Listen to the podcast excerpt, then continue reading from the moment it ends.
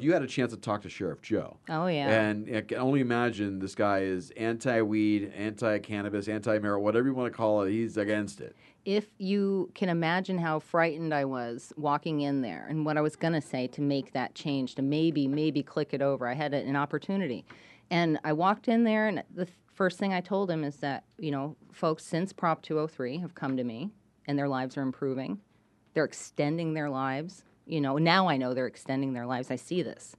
And, you know, it's. These uh, aren't musicians. These aren't comedians. These aren't no, these are actually these honestly are- these are really seniors, seniors, and that's what's uh, that's why I'm doing the health and wellness uh, senior socials, and I'm reaching out to seniors because I'm seeing how much their lives have been improved, and him being a senior, he you know he's listening. Is it like Cocoon? Uh, no, it is like cocoon. It honestly is. It's it's like they're coming alive from the inside out. That's great. man. That's and uh, you know that's gas, man. See, I'll, I'll do you the go. man with you. Well, we'll Nice. practice later. Uh, but you know, th- when you see these people lighting up like this, and not just lighting up, you know, right, right. and not necessarily Their lighting up at all, yes, their yeah. soul is lighting up, and they're so they're so happy. And younger people are happy because younger people are on pharmaceuticals too.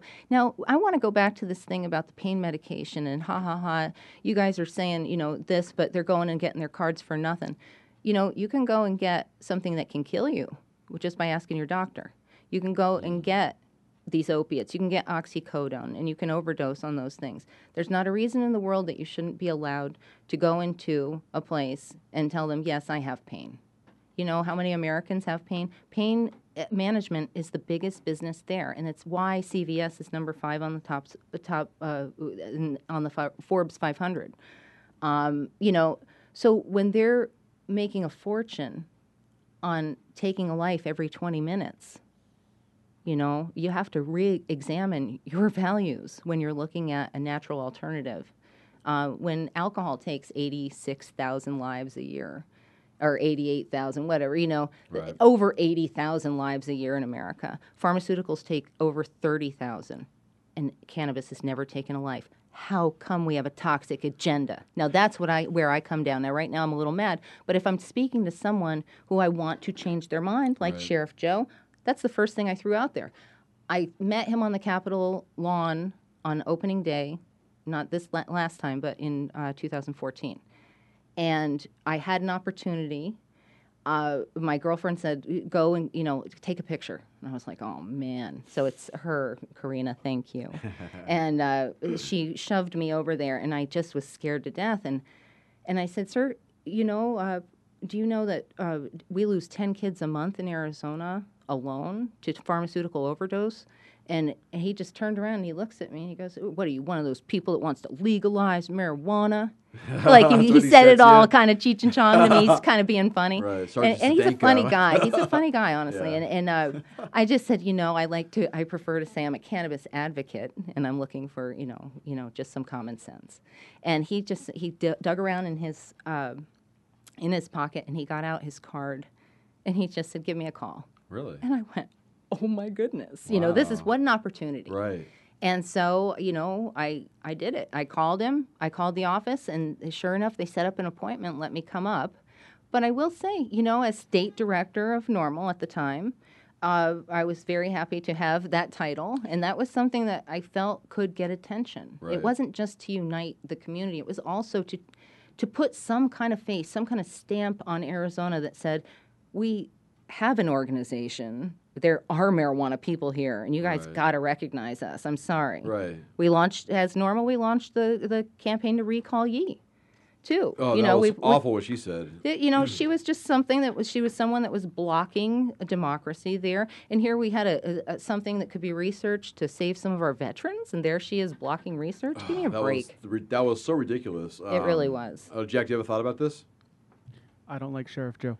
uh, Delaware, it was Eleanor Holmes Norton. She's the one uh, from the District of Columbia saying that uh, defending the DC's new uh, legalized recreational marijuana laws in that area, saying that the drug is de facto legal for most Americans. So, with that being said, Yeah. I mean, how much can we write on that and, and change some minds around, saying, look, you know, Absolutely. DC saying this is a de facto thing. You know, basically, Talk about ev- people ev- coming out. Yeah. Everybody's doing it. You know, the thing is, the only ones you see that are doing it are, are Cheech and Chong. Those are the ones that are proud and, and, and waving the flag. Um, which I, you know, celebrating is one thing. That's fine. I don't have a problem. And they're, they're friends of mine too, and I, and I love them and everything like that. But that's the attention. That's where the focus is going to, which is unfortunate. At least when you meet someone who's against this, is they have an easy finger to point at.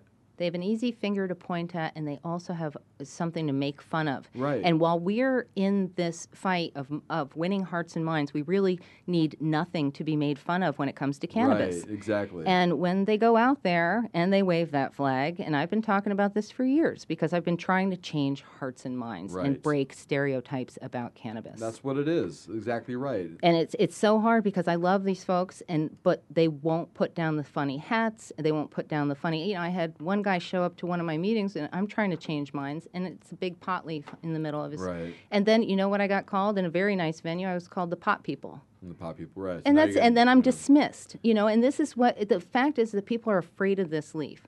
You know, we love the leaf. That's great. We understand the leaf. Right. These people don't. What they see is a symbol of a bad drug that can hurt and kill people. And we're dancing around and with making it look fun to them. oh, it's fun, and look at us partying, and we're going to ruin your society. And that's what they didn't want prior to 203. Right. They didn't want a bunch of junk on the corner. And, you know, I love folks and I love th- their spirit and I love the fact that they want to get out there and they want to do something. But, you know, gosh darn it, we got a lot of good stuff we can do. And I've given a lot of good suggestions. And unfortunately, because of my stance on trying to win over hearts and minds in this more conservative way in a very conservative state, you know, I haven't gained a lot of friends in the kind of what would you call the activist community. However, you know, we've got a whole other side of our community. We've got these people that you notice, and then you've got this whole other real mainstream giant community in Arizona that's growing and can't wait Right. for legal regulation so that they can also join the bandwagon of Colorado and Washington. And hopefully, what this is going to be for 2016 is not just Arizona, it's going to be about nine other states. Can you imagine? Right. If this wave, if we're part of this wave, I'm so excited every day thinking that we're going to be part of this wave. And the idea that I have to spend any time fighting my own community on what we need to do, I know, it's like this- very frustrating. It's almost like like just relax. I got this. Sit, sit down. Don't I- worry. It's not me. this. It's the. I Well, feel a- like the lot of people professionals will. I got. I mean, I have that attitude. Like, Right. relax. You guys got that, or you know, not I got this, but the professionals have that. Right, exactly. I mean, yeah, don't worry, we'll take care of it, but just don't impede. You know, stop, stop. Look, you know, uh, Mexico is giving up on the weed. They're going to poppies now, right? They're- Exactly. Poppy farms, so Yes, they're, they're going to feed the heroin uh, side of things.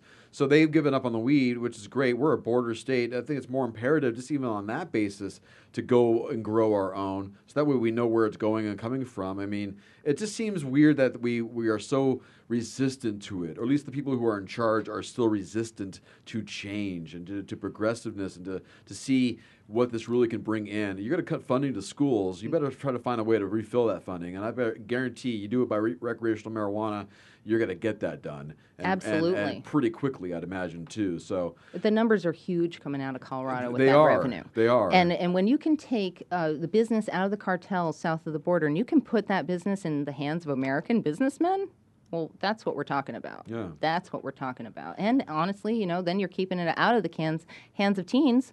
Why? Because drug dealers don't ask for an ID. When something's sold, and it's you know they ask Yeah. for an ID, you have to be an Yeah, adult, right, and you know that's how it goes. Uh, of course, there's going to be stuff on the edges. Teens are going to get their hands on stuff. course. But if we actually educate them about the stuff that can hurt them, the stuff that can kill them, you know, maybe they'll get an education. They'll stop and think, like you said, and they'll be thinking, and maybe off of the daily meds that their that their doctor wants to put them on. Maybe they'll start thinking about what they're putting in their body, and they won't actually be on drugs, and they won't want to drink alcohol and binge drink and go crazy. you don't always have to smoke it either. You, there's No, you droplets, there's don't. oils, there's a lot of ways to medicate.